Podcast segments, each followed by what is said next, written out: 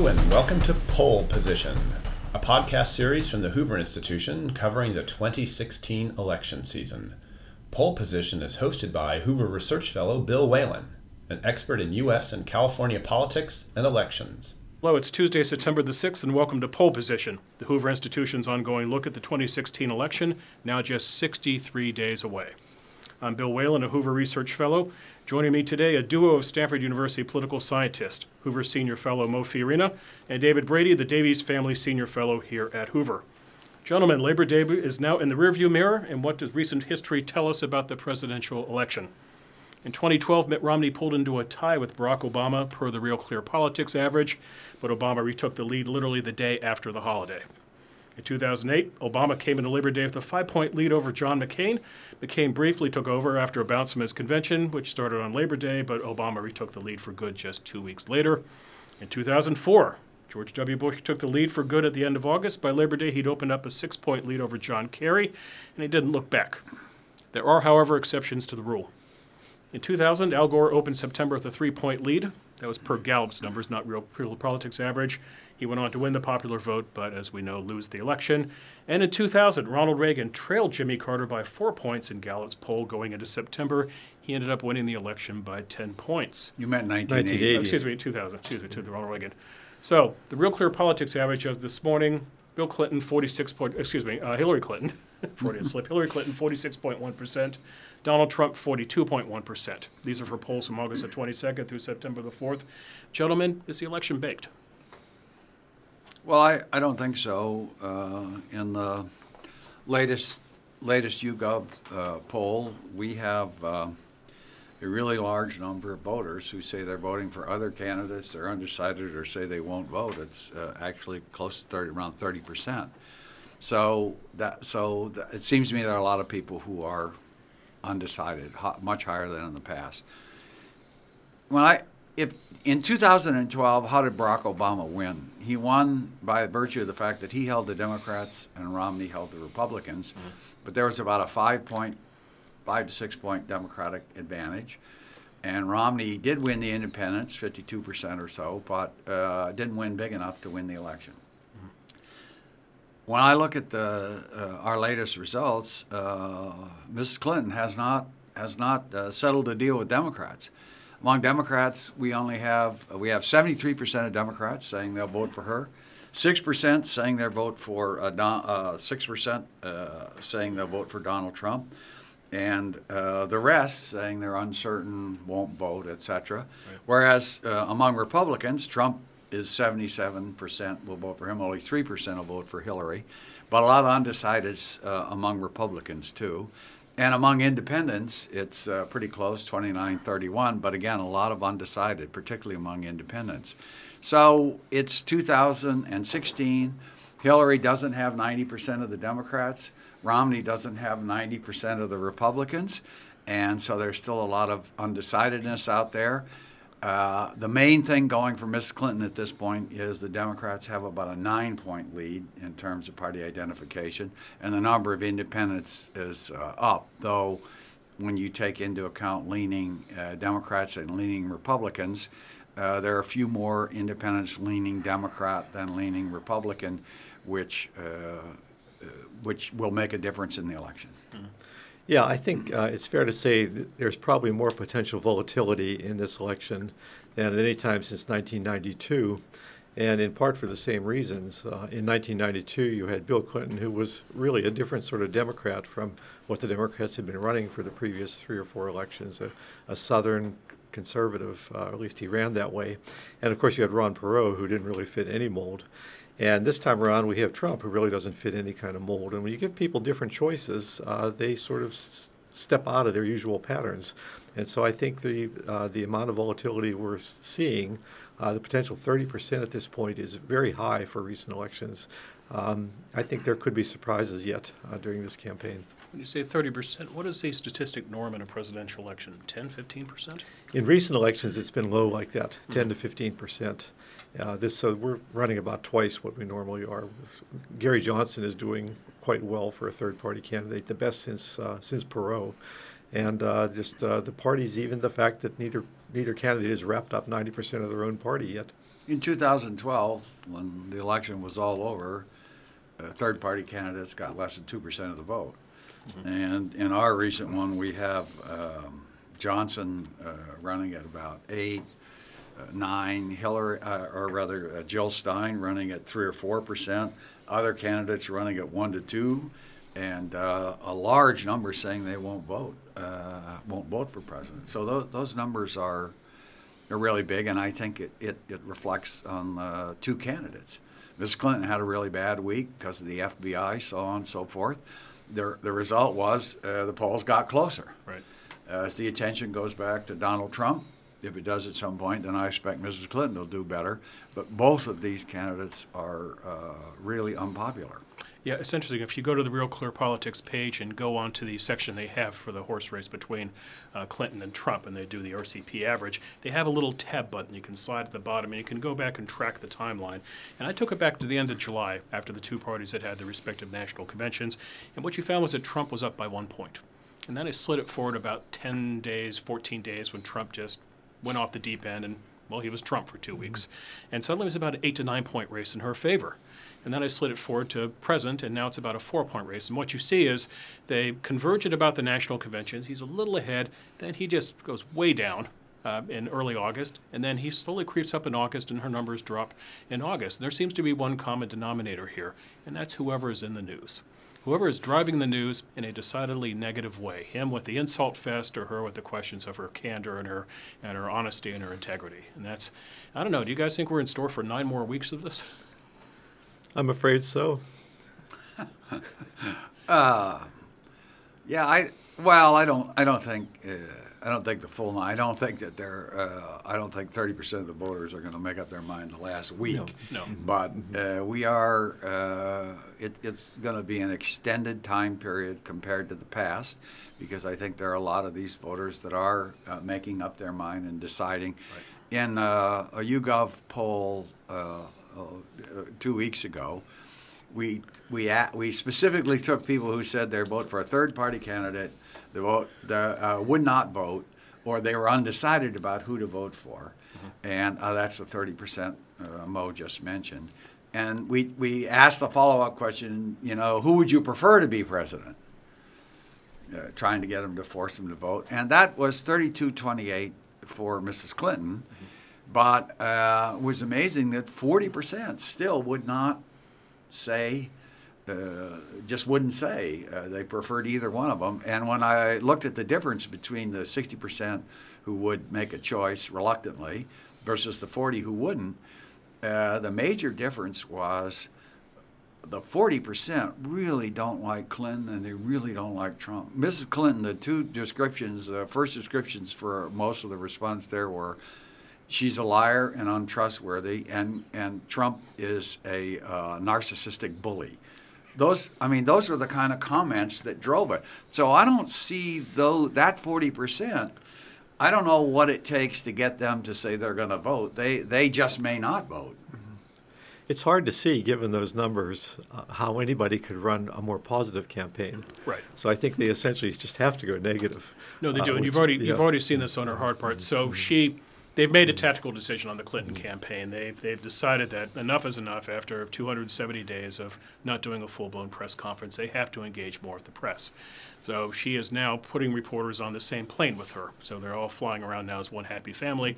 And starting yesterday, she came out. It's, the plane's divided into three compartments. It's 737. They've chopped it up in three parts. Uh, she's up in front with her staff. There's a little middle section. It's like it's like first class economy plus an economy. The middle section, Secret Service, and then the back section is is the press. So she every day now she has started to go back and engage with the press for a little bit of time. Uh, but it's interesting when you watch her in action. So she will give an answer to a question, and each answer has a pivot. And the pivot invariably takes you back to something you don't like about Donald Trump. He needs to release his tax records. He's a bully. He has the wrong temper for the job. So, oh, I think you're absolutely right. I think just at the end of the day, she's just going to bring it home as to as to reminding you as to why you cannot have Donald Trump as president. Not talking about what she wants to do per se, but just saying consider the alternative. Well, in my usual role, where instead of you getting to ask all the questions, no, I'm going to ask one.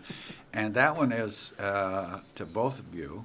Seems to me, given this uh, undecideds that we've talked about and however, whatever form you want to put them, won't vote, et cetera, uh, looks to me like the September 26th first debate is uh, going to be heavily watched and uh, could make a difference. So, what, what are your opinions of that? I, I go back to um, uh, when Arnold was running the first time in California. And uh, the polls were showing uh, he was considerably behind. If you remember, there was Arianna Huffington and um, Cruz, Cruz Bustamante Bustamante, right. and McClintock, the conservative Republican. And he was running well behind in the polls, although our YouGov poll, which was an internet poll, showed him dead on. And after the first debate, suddenly the, the telephone polls showed him in the lead. Right. And what the interpretation was, Arnold had sort of showed himself to be a credible candidate. That there were people who wanted to vote for Arnold, but just just couldn't admit it. Our interpretation was that we're going to vote for him all along. But nevertheless, if you can establish your credibility in the debate, which he did, and that's what I think Trump would have to do. Trump would have to actually look presidential. He would have to allay some people's fears that he is just nothing but a narcissistic bully. And so I think probably I would imagine Hillary will try to get his goat, uh, try to get him to sort of go off the be, be Trump. Yeah, And, uh, precisely. yeah, I think yeah. That, I think Mo's exactly right. It's uh, for all the talk about Trump possibly blowing off one or all three of the debates. I don't see how he can possibly do Mm-hmm. that and have any chance of getting elected. He has to debate, plain and simple. Mm-hmm. Uh, you look at the moderator choices; they're all reasonable people. There's nobody you look at and think this is a stacked deck. Uh, so he has to show up, Mm-hmm. and you're right. He has to. He has to come across as somebody who could be credible as president of the United States, which means having some credible, thoughtful answers, but also how he conducts himself for however long the debates are an hour, an hour and a half, however long they go for uh, this time around. But there's a challenge for her as well, and that's the Al Gore challenge. And that's being on the same stage with somebody who you know you're smarter than at the end of the day, somebody who you know you're way more qualified for the job than they are.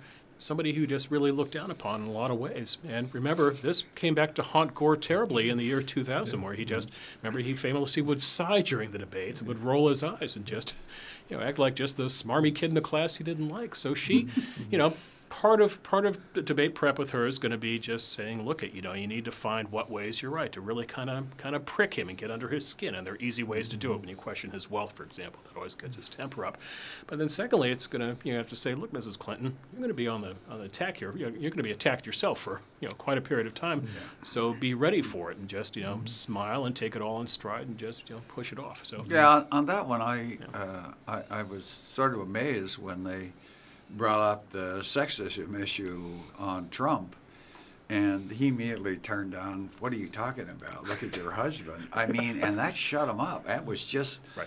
over. So I, when I think about this, I think about, well, I'm glad I'm not debating him, uh, because he'll, I mean, he will any flaw you have, he he'll he'll just go after it, and who knows how that turns out. That's right. There are no boundaries with Trump. Yeah. She has to prepare for almost anything. Yeah, actually, I'm And, glad uh, I'm not the person doing debate prep with her because that, that poor is going to stand up next to her and insult her in ways she should not being insulted. But, uh, Yeah, I So- imagine her staff will show the Saturday Night Live parody of the first debate. Oh, you have Uh, to. and they'll, they'll show what how it could go bad. Yeah. Getting back to the volatility uh, thing, by the way, the fact that both candidates are viewed in such negative terms means it probably doesn't take much to to move some people away from them. Mm-hmm. It's not that you're positively disposed toward that candidate. So we always talk about October surprises, and they're always potentially out there, but possibly the impact of October surprises this year could be greater if they come come along. That's, that's a good point. Something that's not been vol- volatile, by the way, has been the presidency itself. We're in this rather unique stretch of American history where when Obama finishes his term, we will have had three consecutive two term presidents. It's only the second time in the 240 years of this republic we've had this. The previous time was presidents three, four, and five Jefferson, Madison, and Monroe. Uh, part of that time being the so called era of good feelings. This was America after the Treaty of Ghent, time of peace, economic growth and you had rather stability in national elections. Monroe runs for re-election in 1820. He runs unopposed, gets every electoral vote. Um, fast forward now to 42, 43, and 44, and it's not the era of good feelings. I was reading a document over the weekend in which a very brilliant man called it, quote, an era of tenuous majorities. Who was that author, Mo Fiorina? What is he getting at? Well, uh, I'll back away from the brilliant part, but uh, uh, just looking at a little history, this will be in the, the first Hoover essay uh, posted tomorrow, I believe. And actually, before we get into this, let me just clarify. So, you have written a series of essays, which the Hoover Institution will be publishing each week between now and the election. And, Yes. ov- and the overall theme of the essays is Yes, the overall theme is that we are in an era of tenuous majorities, and by that I mean essentially uh, control of all three elective institutions at the federal level is almost up for grabs in every election. The the Democrats have a bit of an edge in the presidency, but as we say, Republicans have had it as well, and there have been no landslides like we've had in, in previous eras. The uh, Republicans have a bit of an edge in the House, but the Democrats uh, had a 78 seat majority only eight years ago, Right. and Senate, of course, is up for grabs in every election. And consequently, there is just very little stability at the federal level, that uh, every election is a fight for control. And I attribute this to, to two things uh, working in combination. Uh, in the, the the argument is that uh, we have two minority parties. We have neither party really appeals to a majority of the public, essentially taking turn turnout into account. It's one third Democratic, one third Republican, one third independent. And uh, secondly, these parties have sorted in a way they're not like European parties. So the Democrats are liberal, the Republicans are conservative.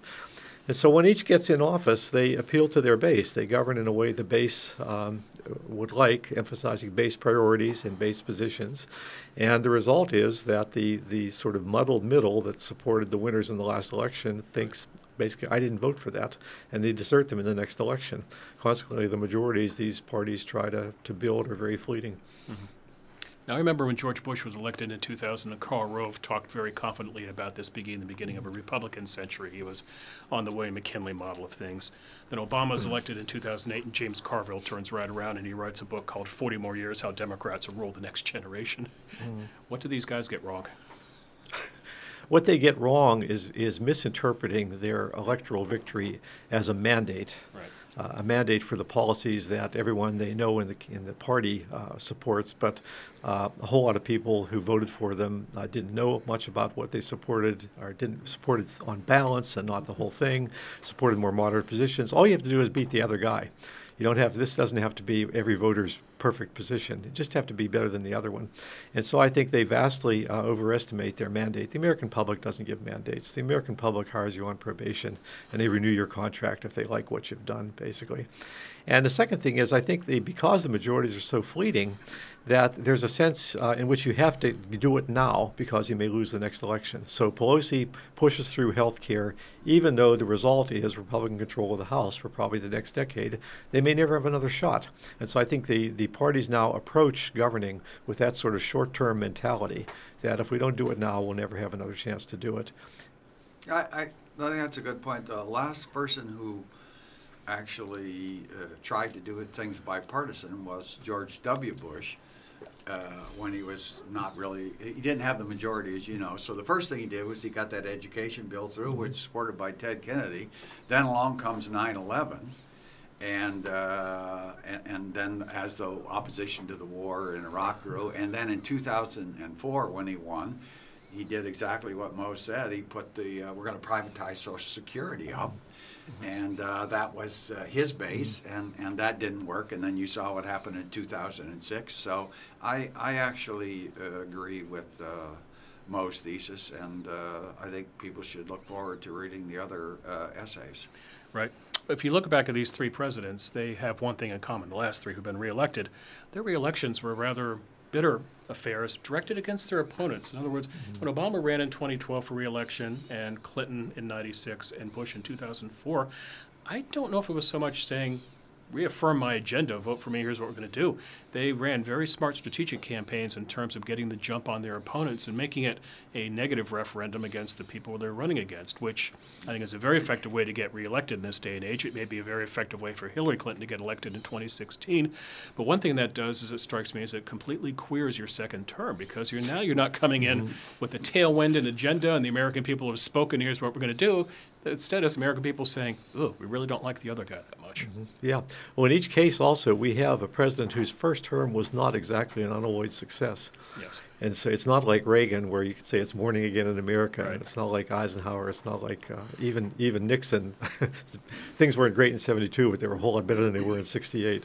And and so I think essentially you're you're forced to run that kind of campaign when you don't have a really good positive record to run on, uh, which we're of course in the same situation now. Right. Now, from 1954 to 1992, it was a very different ballgame. Republicans tended to win presidential elections, and I think with the exception of the six years that the Republicans had the Senate and the, uh, from uh, 80 to 86 under Reagan, it was a Democratic Congress. But now things have changed. It seems as though we're affirming Democratic presidents, but we're entrusting Congress with Republicans. So, have the have the parties changed? Have the people changed? What's what's going on here? Well, I, I don't think the parallel is as, as close as some people say. As, as I make the, the point in the essays, that um, the Republicans really owned the presidency. Uh, take away Jimmy Carter, and I think we got six straight Republican victories, including some by landslides. Seven out of ten. Yeah, now yeah, and seven out of ten in the whole period. Whereas we're in an era now where they're, they're, they're close. These are 52, 53 percent uh, margins, and I don't think the Republicans ever think they're out of it in the same way the Democrats knew they were out of it in the, this earlier period. And as I say, um, you know, people attribute the Republican edge in the House to the gerrymandering, which most political science research says is a small part of the problem, really. Um, and the Senate, as I say, is up for grabs, and so I think it's it's a much more competitive, much more contingent. Elections are much more contingent on who's going to control. You knew who was going to control the House in the 70s and 80s. There was no chance the Democrats were going to lose the House. Whereas now it's sort of always, even now, a little up in the air. I, I agree with that. In, in fact, the um there's some structural reasons for it. One, one, of course, is that we now have, depending upon how you calculate it, 60 to 80 seats that are majority minority seats that are either uh, African American or Hispanic uh, districts, Latino districts. And that means that of the districts that are left, Republicans have an advantage, which gives them a little bit of an advantage. And on the uh, presidential side, the Democrats have a little bit of an advantage because you know they're going to win New York, Illinois, and California. So there's some institutional reasons, but they're not as important as uh, I think the point Mo made earlier about uh, some, something's going on with American voters. We Right. don't have a majority party as we did with the Democrats dominated for a long time.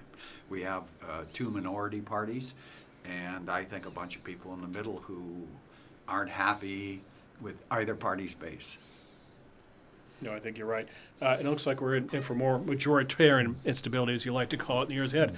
Let's say the Senate flips Democratic. Let's say they come in with the 51-49 Senate, just to throw a number out there. Well, if you look at the 2018 races, I think it's something like 24 Democrats up for mm-hmm. reelection, Yep. six or eight mm-hmm. Republicans, most of whom are safe. It's probably going to flip again. Mm-hmm. Yeah. And then if, let's say, Hillary Clinton is elected in 2016, gee, how is she going to run for reelection? By getting the jump on whoever happens to get the Republican nod and portraying that person as going to destroying Social Security, Medicare. You can see these things coming a mile away. So how do we break this fever? And it just seems we're just caught in this rut where the presidencies run a certain way in terms of elections, re-elections, and Congress seems to be forever tumbling over itself. Well, um, historically, I, I, make the point in this essay, what this era looks like is the late 19th century, uh, the, what historians call the period of no decision, when it was exactly the same. Right. That presidents and Congress just flipped every election, and we had the same kind of instability. And it came to an end when we had a successful presidency, basically. The Republicans took over and governed in a way that the population approved. And I see basically, uh, I don't see any institutional solution to this. People talk about gerrymandering reform and electoral college reform and all this. I think many of these things wouldn't hurt, but they're not going to really help much. It's going to come, there's going to be an electoral change. Somebody has got to come in and do the job in a way the American public says, that's good. You know, we, I, I agree with that. I also don't think this is just a peculiarly American problem. This is a problem across Europe. If you look at, uh, take a look at the French election, the Italian elections, there's nobody that's popular, and none of the political parties in any of the OECD countries has solved the problem of what do you do with a diminishing industrial base? What happens when you can't put the party, a majority party, together? Uh, it just has not. It just has not been solved, and we shouldn't think of it as distinctively American. America's uh, an example of it, but it's it's across the it's across the OECD countries. All advanced economies are facing these problems. Yeah. It seems to me that Hillary Clinton could easily fix this. Words you're not going to hear often on this podcast, by the way. But you just think No, about I, the, I don't know what to say. I'm shocked. that stunned look on your say, uh, face. No, let's just let's just game this out for a minute. So she she is elected, and it's a bitter, difficult election, and she comes in, and let's say she comes across the finish line with, throw a number out there, Dave, 43, 45%, something like that, kind of what her husband got in 1992, and maybe something close to electoral votes as well. Now she has to struggle to create the illusion of a mandate because she doesn't have the popular votes to back it up, though she does have the electoral votes. So what does she do? She can either go out and claim things that just aren't true. The American people have spoken for X, Y, and Z when in fact they've rejected Donald Trump as much as they've elected her. Or she can get to work and try to do things a little differently in Washington take advantage of an easy opportunity, which is reach out to Paul Ryan, who I imagine if the Republicans lose this election, it's a time for a lot of soul searching for Republicans. Republicans concerned about the future of themselves as a national party, given the rather rotten numbers they're going to have with black voters and with Hispanic voters. And in theory, she and he could sit down and do some things. Maybe not huge, dramatic things in the first six months to first year for a job, but they could show progress working together. And I'm just saying, theoretically, it's possible. Well, I, I've been uh, trying to think about uh, that, and what I tried to think about, which was the hardest part, was what, what, what are the set of issues Right. on which they could agree to do something? And everything I thought about when I thought about it a little deeper went down the tube. So it's, it would seem to me, one thing, what about uh, rebuilding the infrastructure? Right. Not just bridges, but what about, what about making it possible to use my cell phone here in California as easily as I can use the same cell phone in China. Mm-hmm. W- Why, why, not- why aren't we doing those sort of things? Think of the 50s when Eisenhower built the highway system and the economy ultimately benefited for it. I, I think that what you said is possible, but the hard part is thinking about what are the set of issues that you could get them to come together on and agree on. And I think that's pretty hard. Well, well, here's here's the trick, Mo. Uh, it seems to me that all these people are going to have to decide what's in my best interest. So she has to decide: is it in my best interest to reach out to Paul Ryan? Paul Ryan has to decide: is it in my best interest to reach out to her? And I think we're in an era right now where a lot of po- politicians are deciding that when it comes to bipartisanship, when it comes to thinking outside the box, doing things out of character, it's not in my best interest. Why? I'm going to get primaried. I'm going to get mm-hmm. destroyed on the Drudge Report. I'm going to get beat, eaten up alive by the Tea Party. We saw what happened mm-hmm. in the Republican primaries with the Gang of Eight and Marco Rubio, how it just ate him alive. Mm-hmm. I think that's the danger uh, in the scenario you sketched with Hillary Clinton approaching Paul Ryan, is the people who already are holding their nose, the Bernie Sanders supporters, and going to vote for her, that immediately any move toward reaching out to Ryan is going to be met by charges of treason. And meanwhile, if Ryan makes a move in that direction, you know, we've already seen what the Republican base does to people. So it's going to be a tough tightrope for her to walk. I don't know, it just strikes me as a dilemma. Let's say that she comes in and by some miracle she gets both a Democratic Senate and a Democratic House. Then what will they do? Well, it'll be the tendency will be the same as with Obama in 2009. They're going to want to mm-hmm. shoot the moon, mm-hmm. yeah. do gigantic things when in fact small incremental things working with Republicans would be in the mm-hmm. best interest for both their party long term, but the nation as well. But we, we shouldn't forget that in 1992, or 96, I'm sorry, when it became clear, so the Republicans took over the Congress in 1994, and it became clear uh, pretty, with about five to six weeks to go, that Bob Dole was not going to be reelected president, of the or not be elected president of the United States, sorry, and Bill Clinton would be reelected. The Republican Party, with Dole's consent, uh, changed the campaign strategy and said, don't, and Dole spent an unbelievable amount of time working in districts where House races were uh, flippable. Right. And basically said, don't give Clinton, don't give him an open hand. Don't give him an open hand. Don't let him shoot the moon. And uh, I think there are a lot of Republicans thinking about uh, thinking about that right now. So uh, there are strategies by which you can, and, and in some cases there are going to be some people who would certainly prefer uh, the Mrs. Clinton. Or if Trump got elected or Clinton got elected, neither one of them be allowed to uh, shoot the moon. right. Agreed. No, it's interesting. You look around the country right now and you look at a state like Ohio or Pennsylvania where you think if she carries that state, the Republican incumbent's probably going down the drain. But Rob Portman's actually doing pretty well mm-hmm. in Ohio. I think the New York Times gives him an 80% chance of mm-hmm. reelection. That sounds a little, little lofty if mm-hmm. you ask me, but still, I think he's the odds on favorite. Pat Toomey in Pennsylvania, who I would have guessed a year ago probably was a dead man walking, he's holding his own in Wisconsin, in, uh, in Pennsylvania close, as well. yeah. So you're seeing voters, it seems to me, breaking off the presidential election, but then the Senate. They're actually looking at the two differently. This- how how odd would it how odd would it be, Mo, if if somehow we got a Democratic president but a Republican Congress returned with her? I think there are many people who, given the alternative, either a Republican running the whole government or Democrats running the whole Right. government, would say at this point doing nothing is probably preferable to what doing what either one of them would like to do. We've seen a, uh, a decrease in the amount of split ticket voting uh, compared to the post-World War II era where you had a lot of, uh, the, period where you talk about, you had seven out of 10 Democrat or Republican wins in the presidency and the Congress was uh, Democrat most of the time.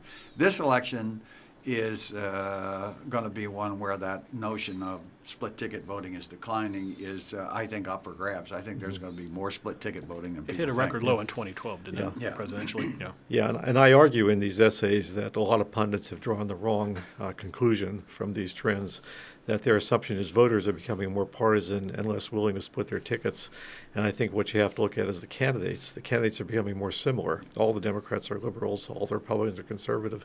There's just not as much reason to split your ticket anymore as, say, when Ronald Reagan is running for re-election, people think, well, I really like Reagan, but my Democrat is a perfectly moderate, reasonable guy. I'll vote for him. And now it's just basically they're both liberals or they're both conservatives, and so why split? So, so the analogy that Professor Fiorina used to explain this to me at one point was, suppose that my wife and I always go to a uh, dinner where there's a vegetarian meal or some meat I don't like. So I always vote vegetarian. I always, I'm always saying I'll take the vegetarian alternative. But now you give me a different, now you give me an election in which, or a restaurant in which there's a different alternative, I may choose something differently. So the claim is if the parties are giving you left and right, you got to choose between the two of them. But if you gave me a centrist candidate, uh, I might choose that one. And Pretty good Clinton, analogy. Is that Yeah, in the essay? it's in the first essay. This Oh, is near right, the there end you of the go. first essay. you, yes. you actually read it. Yeah. yes, I have. Yeah. So Clinton and Trump are not vegan and meat. There it is. Can, Yeah. can we go somewhere else to eat? No, you can't. That's that's, That's exact- that's the problem. This Yeah. is the only restaurant in town. Yeah. and there's your two choices. Yeah, that's the. You're in what yeah, cheer, yeah. Kansas? There's one restaurant. I don't want to put you guys on the spot, but there has historically, can you just think off the top of your head, just a more bitter choice for the American people than these two? I don't know if we have to go in the Wayback Machine. It's it's an apples and oranges question, hmm. in fairness, because you can say, well, geez, in the election of 1828, it was a hmm. terrible choice. But people back then had not been looking at these candidates on TV for 25 years, and they were not on hmm. social media, and they were not on the internet. They didn't have this daily barrage.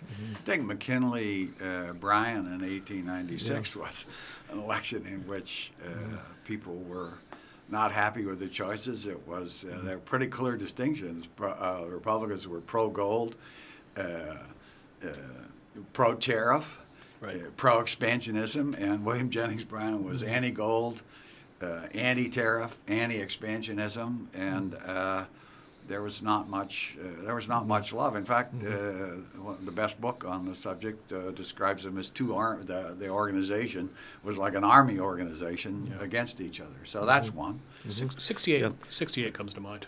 Yeah, 68 is Yeah. right up there. Yeah. Yeah. 1860.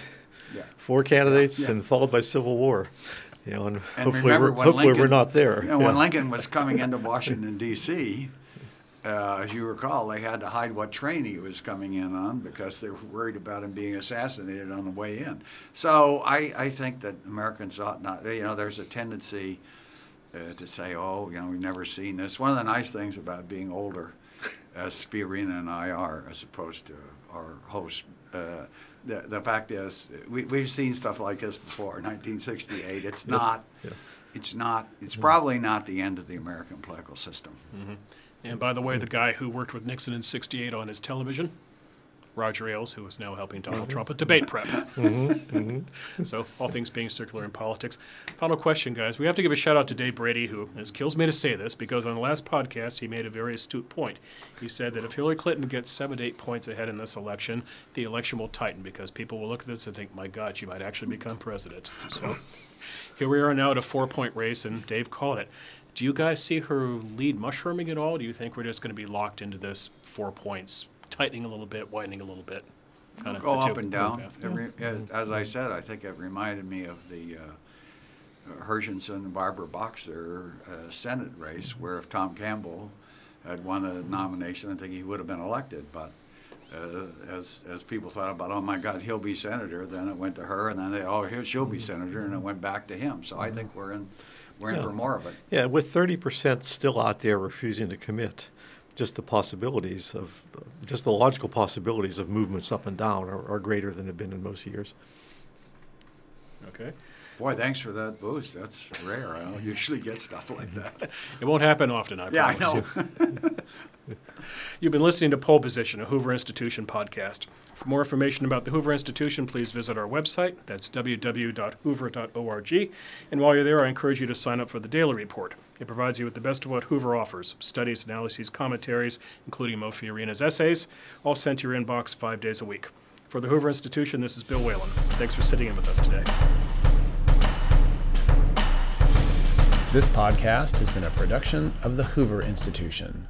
For more research by our fellows on the 2016 election, please visit hoover.org slash decision 2016. For more podcasts from Hoover, please visit hoover.org or Hoover's channels on iTunes, SoundCloud, or Stitcher. I'm Chris Dower for the Hoover Institution. Thanks for listening.